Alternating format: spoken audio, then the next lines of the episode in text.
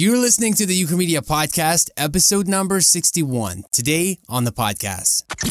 Make videos that you like doing, but that also are relevant to the community. I mean, 85 or 90% of my traffic on my videos are from Google search only and not returning subscribers. Wow. So that's a really interesting fact because I make a lot of content that is highly Googleable, if that's a word. Mm-hmm. So if you're like, how do I make a logo reveal? And you type that in Google and my video comes up first, that's just currency on YouTube. So you have to be smart. You have to make stuff that your community wants, but you also have to make stuff that is highly SEO optimized.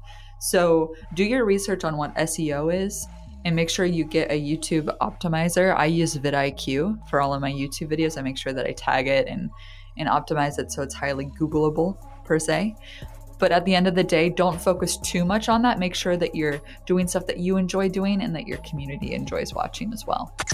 Hey, Ukramedia family, welcome to another episode of the Ukramedia podcast. I'm your host, Vladimir Proknevsky, and today's guest is Kelsey Brannan, also known as the Premiere Gal. She's the creator of Premiere Gal Media. Her YouTube channel generated well over 5 million views and over 114,000 subscribers. Kelsey is also a director of creative growth at Wipster. In other words, Kelsey wears many hats. Seriously, she does. Look her up on Instagram if you don't believe me.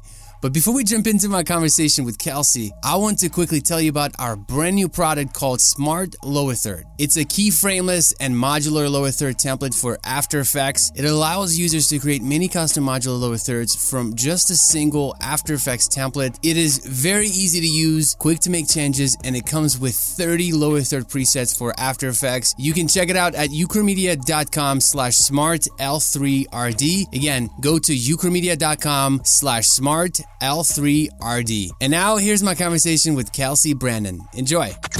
Kelsey, welcome to the show. Before we jump into talking about your creative journey and all the amazing things that you're doing, how about share something interesting about yourself that most people don't know? For sure. Well, thanks for having me here on the podcast. I think one thing that people don't know about me is that um, in high school, I was actually a jock. I played three sports. I was um I was on varsity for volleyball, basketball, and softball. And I really think that playing sports like really gave me I mean, obviously a competitive edge, but it also I don't know, helped me like time manage so much better. And although I decided to go with media and technology because I was taking classes simultaneously in high school on media, I ended up going with that, but I will always appreciate that sport moment of my life. And it's some of the best memories I've ever had playing on a team with other people. No, that's definitely awesome. What sport do you like the most? Oh gosh, I think I had I I love love basketball and I really enjoy watching basketball, but I loved playing volleyball so much more because it's a lot of like strategy and it's not contact, which is kind of cool, but your knees do have contact. And i it's amazing because um you know you don't really think about the impact on your knees but man it's pretty brutal falling on the ground. Oh yeah. Volleyball is a brutal sport. Now can you use your feet? I always wonder about that. I'm a soccer player so I always i'm um, always tempted to use my feet. I think in beach volleyball you can put your leg out and have it bounce but i don't know. They they're always like updating the rules but i don't think so. i yeah i don't think so Ah, bummer. Well, I guess volleyball is not my sport then. Now, I'm curious. You mentioned something. You said time management, and I mean, looking at your resume, you you're doing a lot of things. I don't know how you do it all, but uh, apparently you're amazing at time management. Now, do you have any tips, tricks, advice on how to manage your time? What's working for you?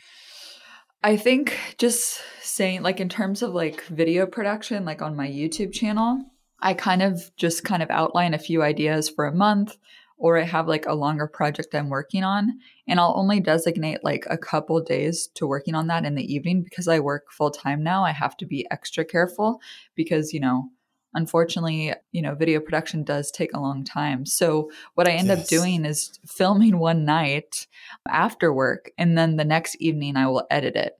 And usually now I have like a pretty good rhythm and I have all my MoGraph all set up and everything like as templates that I can edit pretty quickly now but yeah, usually it you know for my videos it's it's highly researched beforehand, so I usually spend about a week kind of reading up on everything because I'm providing people like technical advice, right?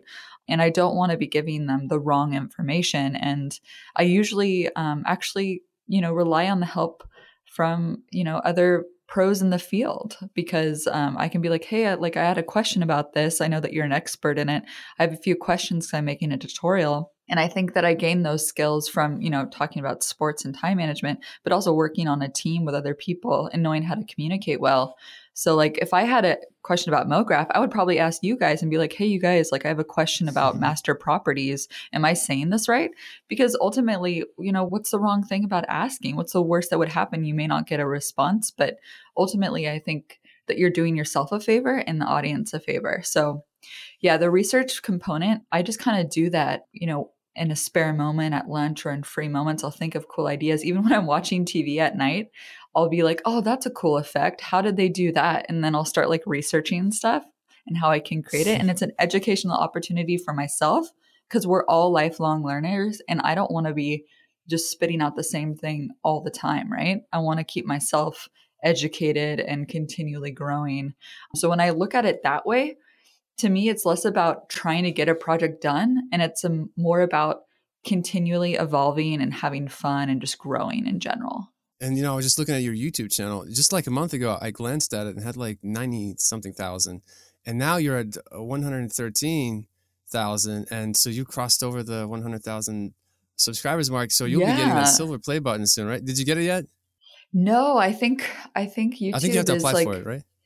It's really weird. I contacted them and I was like, hey, you know, because it's kind of like this cliche thing, oh, the silver play button, but it's like a cool thing to get. Yeah, so I contacted. I can't wait to go. yeah, it's it's pretty cool. I haven't gotten it yet, and I contacted YouTube support and I went on like a chat with them. I was like, hey, how do I claim this? And they said that after like you get into like the 100k threshold like a little bit longer you'll get a notification in your youtube creator studio that you can oh, claim it but I haven't gotten any notification yet. So I'll probably reach back out to them again and be like, hey, like, what's going on here? Seriously. And the new ones are amazing. And I was looking at your stats over 5 million views. I mean, five and a half, really, to be exact. That's just incredible. And so I want to kind of, well, I was going to ask you to kind of walk us through your whole creative journey, but let's talk about YouTube for a second. Sure. How did you start your YouTube channel? What, what did that come about? Yeah, that came about in um, July of 2016. It was really kind of an experiment for me because I had been working, believe it or not, I was living in Washington, D.C. at the time, and I was actually working at the State Department on their digital team there. That. That's pretty crazy. Yeah. So I have a lot of experience doing um, digital media for kind of in a foreign affairs context. And it wow. was super cool. Like we had a great team. You know, we had a little, I was kind of a shredder, a shooter, editor, producer. And, uh, and we worked with like embassies around the world to create content to promote like diplomacy and education abroad. So, like, you know, when you could study abroad, let's say in Ukraine, and you had that exchange experience, I got to interview those people that had those amazing experiences and it was pretty cool. So when I was there, a lot of the job was educating people about how to use video and how to deliver files to me. And I was really good at sort of explaining it and training people. And I was like, huh, maybe I can start like a side gig. And I also have like um I have a master's degree in documentary filmmaking and I have a pretty massive graduate student loan. So I was like, how do I make some extra money to pay off my student loan? So starting hmm. YouTube was an experiment to see, hey, can I use this to help pay off my student loan? And so far, it's working. That's awesome, and the impact you've had in the community is just amazing. Now, what's some what are some things that you've learned from YouTube? What are, like if you had to give advice for someone who's about to start a YouTube channel, what would you tell that one person to help them grow the, their YouTube channel? Oh man, I would say just involve your community as much as possible. I try to do polls, I try to engage. Of course, you don't have to engage with everything because you know how YouTube is with the comments. Right. Some of them some of them are definitely interesting, but I've been really lucky in having pretty positive experience. You'll occasionally get people in being like, "Oh, actually it's like this way." And I'm like, "Well, right. yeah, there's many different ways to do it." and I always take everything as a grain of salt, but the community has helped me a lot, you know. It's pushed me to improve every day and by involving them, I mean there is no I said in my 100K subscribers video, like, there is no Premiere Gal without you guys. Because without you guys, there is no community, right? So the best advice I can give is like make videos that you like doing, but that also are relevant to the community. I mean, 85 or 90% of my traffic on my videos are from Google search only and not returning subscribers. Wow. So that's a really interesting fact because I make a lot of content that is highly Googleable, if that's a word. Mm-hmm. So if you're like, how do I make a logo reveal? And you type that in Google and my video comes up first, that's just currency on YouTube. So you have to be smart. You have to make stuff that your community wants, but you also have to make stuff that is highly SEO optimized. So do your research on what SEO is and make sure you get a YouTube optimizer. I use vidIQ for all of my YouTube videos. I make sure that I tag it and and optimize it so it's highly Googleable per se. But at the end of the day, don't focus too much on that. Make sure that you're doing stuff that you enjoy doing and that your community enjoys watching as well. That's great advice. That's something we, we're not doing. We need to do more of that.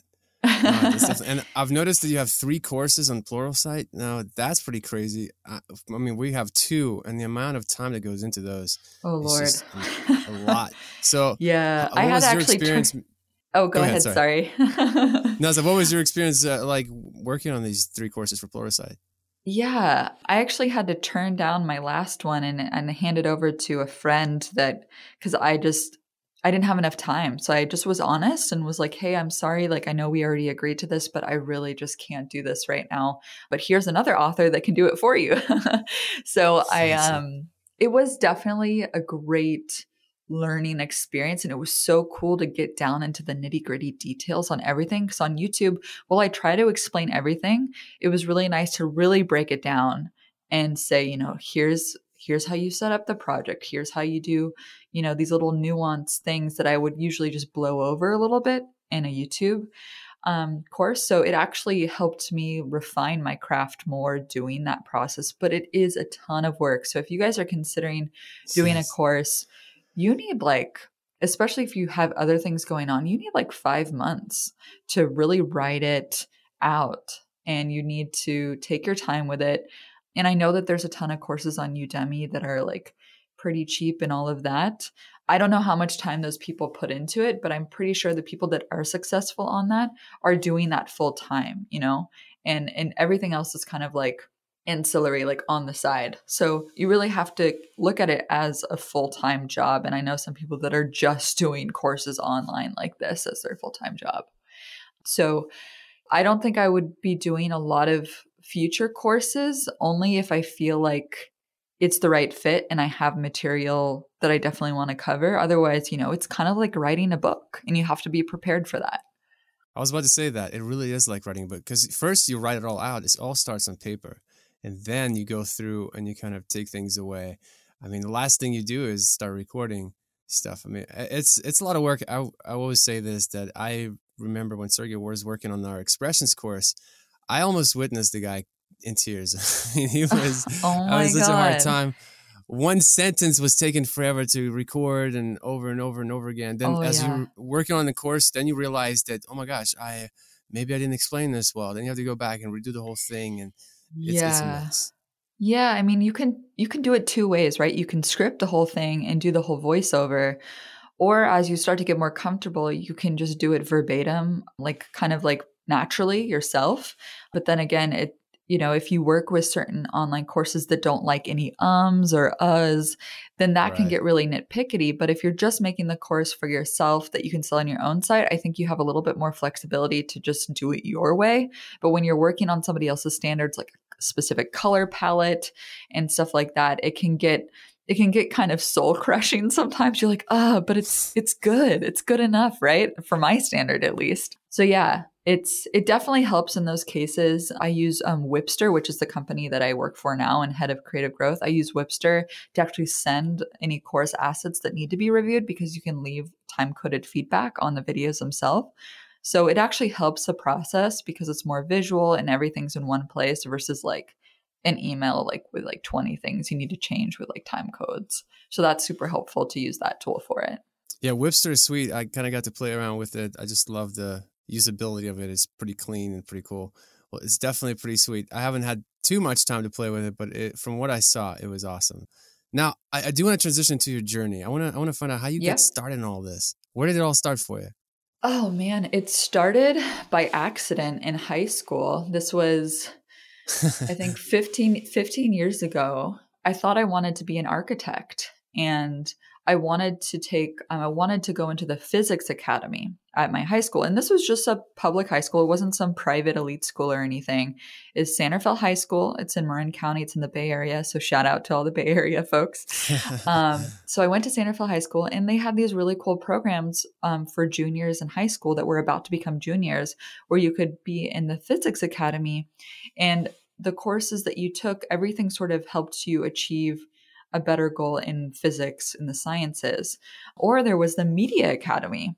In the Media Academy, with your English and social science classes, you were able to, rather than just write a book report, you could make a video style book report in English for your English classes, or you could do it for your social studies, like political science, like a political campaign.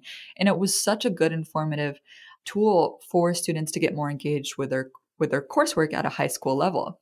So I was like, I'm going to apply to the Physics Academy because I want to be an architect. And I was doing like calculus and pre-calculus, all that, all that stuff, which I don't use ever now.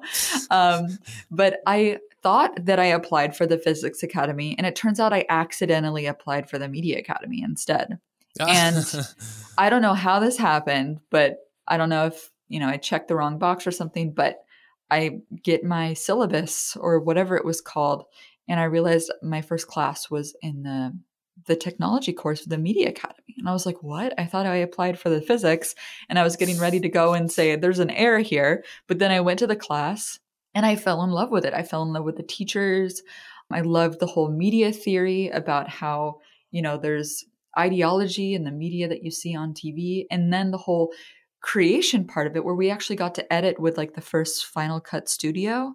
This was before final cut pro 10 came out and before premiere was at the level that it is today. So i was using final cut pro studio i think it was five or six at the time and we had a whole green screen booth. We had cameras there. We learned how to do that. And i just loved it so much that i then applied for college for film and media and I was lucky enough to have teachers and a family that supported me and said, no, you don't have to be a doctor. You can be whatever you want to be. And so I pursued it. And luckily, with my time management from sports and my creative mind and um, passion and dedication to it, I was able to turn it into a career for myself. And so that's sort of how it happened. That's pretty sweet. I- don't believe in accidents, so I believe it was fate. it was fate. It was supposed yeah. to happen. It's crazy, but yeah. Now let's transition to your dark moment in your life. I want I want you to tell us the story of your worst moment in your creative journey. And you work with Premiere a lot, so I'm sure you have plenty of stories to tell. Yeah. Take it away. I mean, I guess we all kind of have those technical mishaps that, you know, suck. Like, for example, it unexpectedly quits and then you lose like the last 15 minutes of work or even the last hour of work because something weird happened. But of course, those like, those happen a lot. Luckily enough, um, I haven't had a lot of those recently because I've been taking care of my computers. I've been deleting my media cache and, you know, doing like shutting down my computer every once in a while. So all those things can help updating your software. But like the things that were like dark, I think, are when you start to involve more people. Um, Oh, And it's not yes. necessarily like a dark thing, but like in graduate school, I was working on a documentary and I was involving, um, you know, human subjects and interviewing them. And the way that I edited the piece shed somebody in a poor light. And I didn't show them the edit before the premiere. And Ooh. it, and my lesson from that is always show it to your subjects before because you want to make sure that everything is okay and that you have that relationship secured. But without going into too much detail here, because it is, you know, a sensitive subject for me, I, I just, I think that I wish that I could have gone back and just said, like, you know, or shown them the piece before. So that way I could have resolved any hurt feelings that would have come from that. You know what I mean? So, cause like, I don't want to cause any issues or anything like that. And, you know, I was young at the time. It was a, I think I was like 22 or something like that. So I still had a long way to go, but it was definitely very informative to me that if you're working on a documentary film and, and if you guys are listening to this, make sure to show your film to all your subjects beforehand. And even if they don't like it, at least you can have that conversation before it goes public. You know what I mean? So that that it's a, like a dark dark moment for me but it's it's definitely something that i was like oh i made a mistake and like now i've learned from that. You know what i mean? No that's great advice and you know i volunteer for an organization here in town. I, when i was a child i received i was helped by them and so i do some speaking and i'm always like when i'm on live tv i'm not worried about it because whatever i say it's going to be live and then you know, if i say something wrong oh well. But when you're pre-recording an interview, you're at the mercy of the editor, and I always, I always get nervous about those because sometimes they chop up stuff a certain way, and uh, things appear different. You know, just I don't know, yeah. just the way people patch it together, it makes me very insecure. But it's true, and it, it it's like that across the board. I mean, with writing, or plenty of articles were written, they were like, "No, I'm not the owner of this," or "I'm not the owner of that." Sometimes just uh, I, I do even with these podcasts, I always make sure that I send a copy to the person I interviewed just to, to make sure that they're okay before I publish it live, just to, to be safe, you know? Oh, oh, yeah. I mean, for this type of stuff, it's not too much of an issue because, you know, I'm aware of everything that I'm saying and everything. So it's just about the context of it. But yeah, I mean, it just goes to show that editing can really, really change the way something is perceived sometimes. So that's something to like always think about like ethically as a filmmaker when you involve human subjects it definitely brings the ethics to a different level especially if it's about like a community of people the documentary. So definitely something to think about um, if you're interested in a documentary um, you have to make sure you get your subjects consent and you you maintain a good relationship with them. You know, another question I want to ask you because you publish so much content. How do you deal with criticism, negative criticism? Like I said before, I take everything as a grain of salt, meaning that I don't take everything super seriously.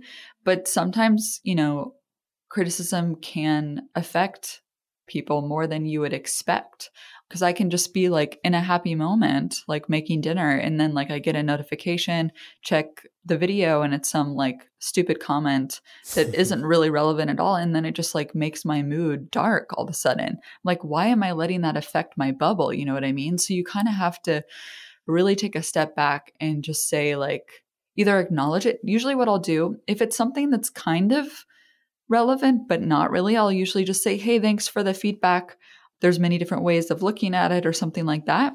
So I try to address it if it's like fairly normal, but if it's something just like you know clearly just trying to to pop my bu- bubble or make some some sort of nasty comment, I'll just ignore it.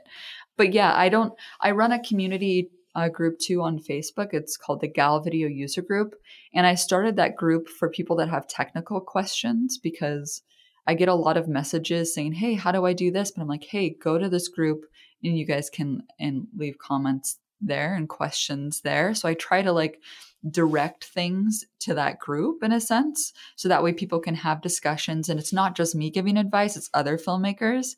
Because you know it's such a collaborative there's so many different methods. So usually if it's something regarding a technical thing i'm like hey like let's have a discussion about it here. You know what i mean?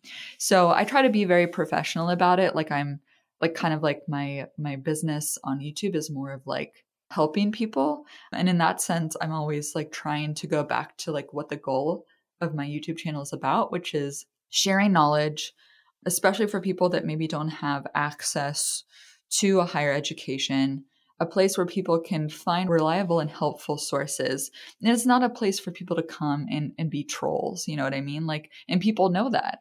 So it's it's not like I'm going on YouTube and doing like a Shane Dawson investigation on on Justin Bieber or something. It's you know what I mean. Like I'm not opening myself right. up for that. So most of the po- uh, the comments are positive, and if there is any relevant criticism, I will take it and be like, "Thank you for helping me improve, and thank you for calling that out if it was wrong." You know, because you ha- if you are ever wrong, I think that's okay. We're human. You know what I mean? So just say, wow, thanks so much for helping me out with that.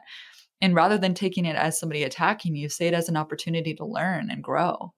No, definitely. Now, is there anything that we can do every single day to become better filmmakers and storytellers, in your personal opinion?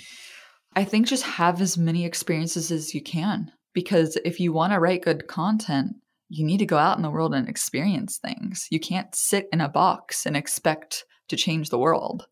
So go and challenge yourself. Do things that make you uncomfortable because that will ultimately make better content. And I know that when I'm sitting on my couch and I'm like, I don't want to be sitting here on my desk talking to my camera right now. Let's go film outside. And um, that changes perspective too. Definitely. Now let's transition to your best moment in your creative journey. Share that one. I mean, there's been a lot of like highlight moments. I think one that really stood out to me with actually there's a couple. One is from actually when I was in high school in the Media Academy. I was tasked to direct the end of the year film, which was basically a bunch of highlights and doing skits, kind of like a yearbook, but in digital form. And we would show it at the end of the year. And it was just such a cool experience. And just like showing that on the screen and having everybody laugh, like in the whole school and our gymnasium was just so cool for me. And hmm. that's when I was like, I love sharing with other people and experiencing those moments.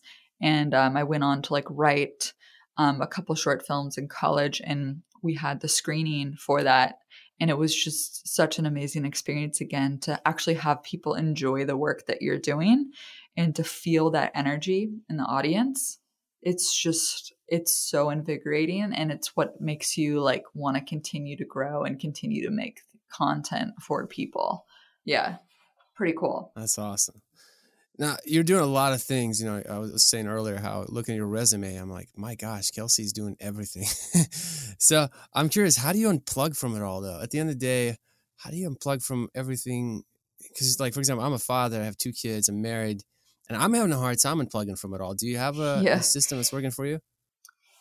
Yeah. Well, you know, I'm married as well. My partner and I have been married for four years.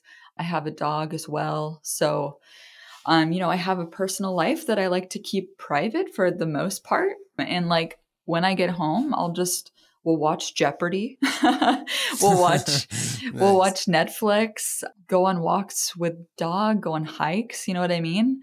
And I think that it's healthy to keep your personal life away from your work. I know some YouTubers they they integrate that into their content and that's not really something that I'm interested in because I need that privacy to unplug to, if you know what I mean. So I think for me, I just like to have fun and not take life too seriously.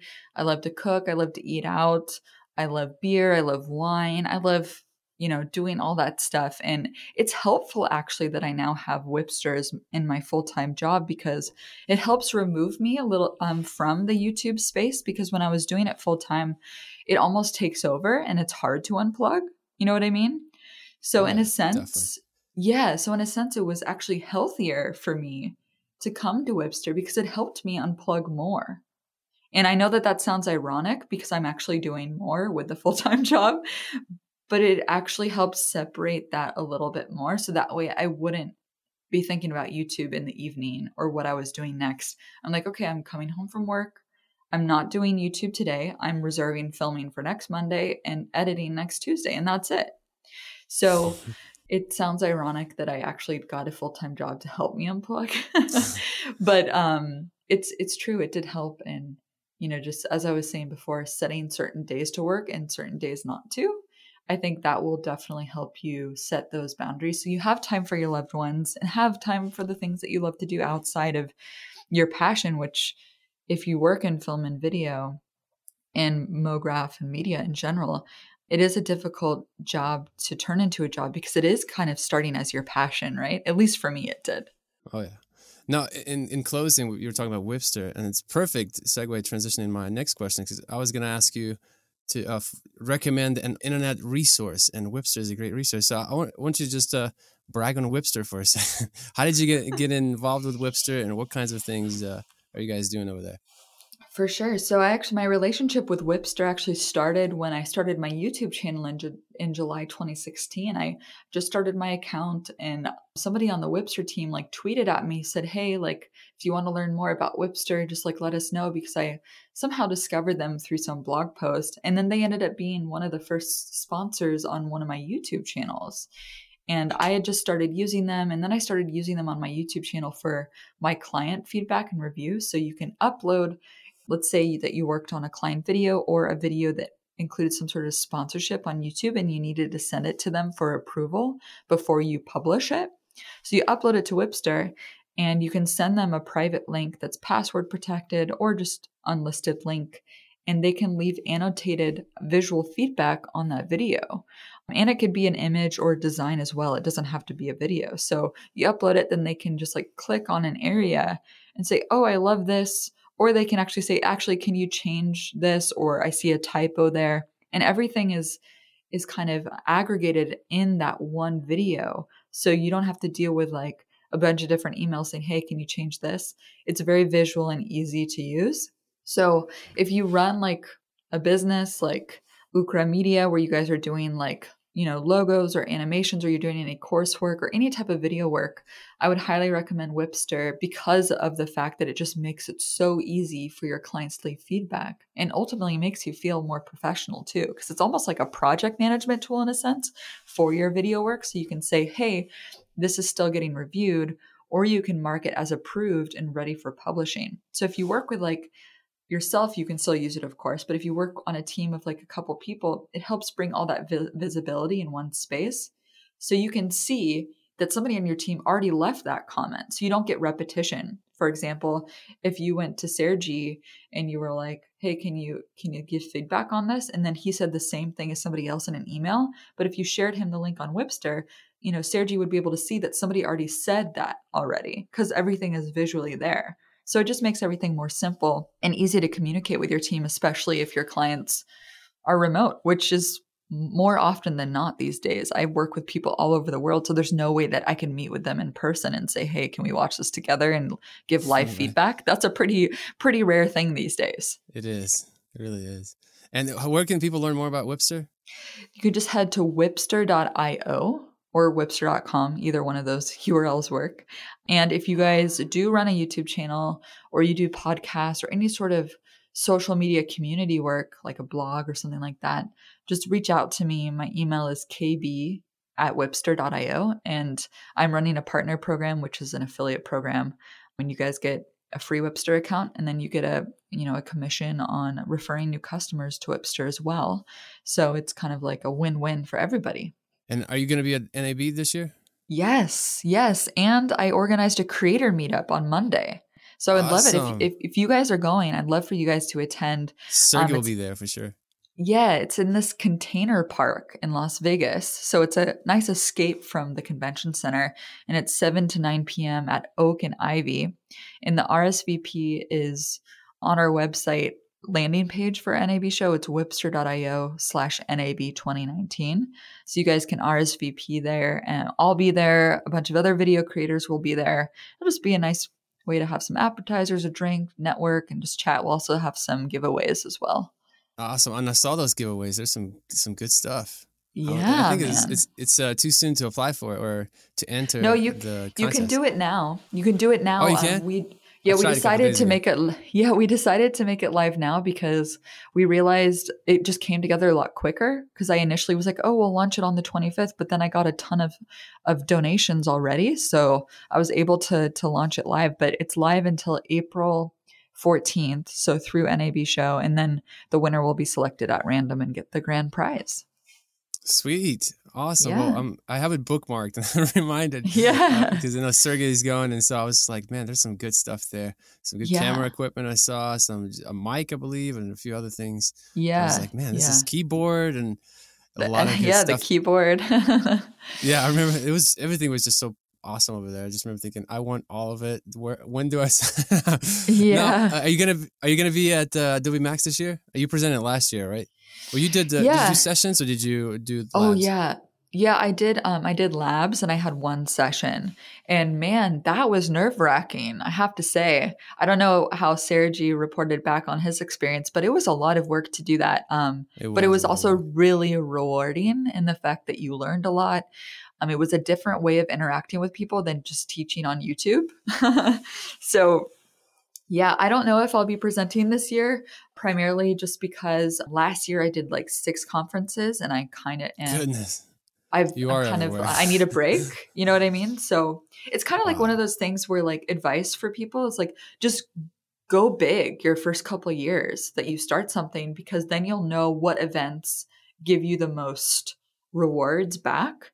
And I've been to Adobe Max a bunch, so I'm always about like trying new experiences. It's kind of like what I do. So if I'm feeling overwhelmed about something, then I'll just say, you know what, not this year. There's always another opportunity to come. So say yes in the first couple years, but then you can decide, you know, which things make the most sense for you and you can be more selective about what you do.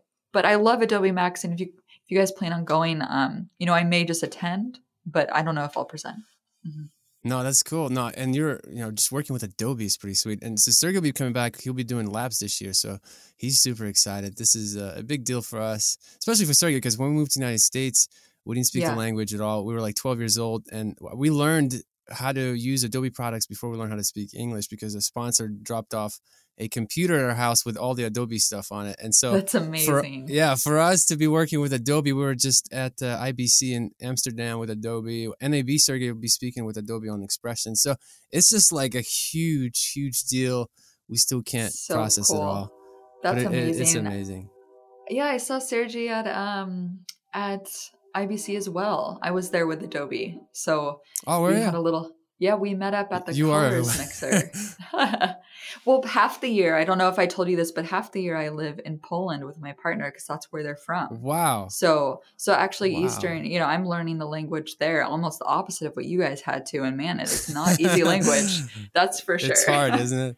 yeah. No, just learning, just adapting in a new environment. It's uh, people take it for granted. You know, most people don't know how hard it is to blend in the culture, to sound like him, to walk like him, to talk like them, especially Eastern Europe and the United States.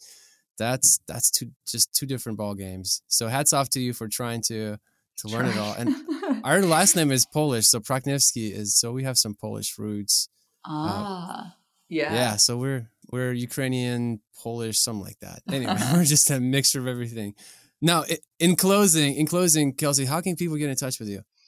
Yeah, well, I'm active on all the social media. You know, I have the Facebook page, which is just facebook.com slash premiere gal. I'm on Instagram, my handle is is at premiere underscore gal because somebody took premiere gal. Oh, no. so I know that underscore kills me. And it's the same on Twitter. I also have that underscore between premiere and gal. But yeah, like I, I tend not to say to email me, but I also have an email contact at premieregal.com. The reason why I discourage it is because I, I would hate to miss it. And sometimes with email, I just find it difficult to always stay on top of it. But with social, Same like I can, yeah, with, with social, I feel like it's more instantaneous and I'll be like on a break or something. I'm able to respond. So social is definitely the way to go to get in contact with me. I'm totally open for collaborations. I recently did a collaboration that was entirely remote with Kitty of Atola Visuals, where I had her film herself and then I integrated it into the actual video itself just by editing it together. So collaborations can be done remotely, just like we're doing right now on the podcast. So that's definitely right. reach out if you have an idea. Like I'm always open to it if it fits into the schedule and makes sense for us both. So yeah, that's it. All right, Kelsey. Well, listen, thank you so much for your time. Thank you for sharing your journey with us. We appreciate it. Thank you. Yeah, thank you for having me. It's been a pleasure. Hey, thank you for listening to this episode. If you enjoyed it, please feel free to share it on social media. I'd also be very grateful if you can rate, review, and subscribe to Ukramedia Podcast on iTunes. It will only take you a few minutes, but it will help a lot in ranking this show, and it will also help other creatives discover this podcast. So, huge thank you in advance. If you have any comments or questions, feel free to email me at vladimir at ukramedia.com, and definitely check out our courses and products at ukramedia.com. As always, don't forget to join our online mentoring group on Facebook Facebook at ukramedia.com slash community. We have well over 2,900 people in this group. It is a great online resource for those of you trying to grow, and it's absolutely free. Thank you so much for joining me on the journey of this podcast. I appreciate you, and I look forward to serving you in the next episode of the Ukramedia Podcast. Bye bye.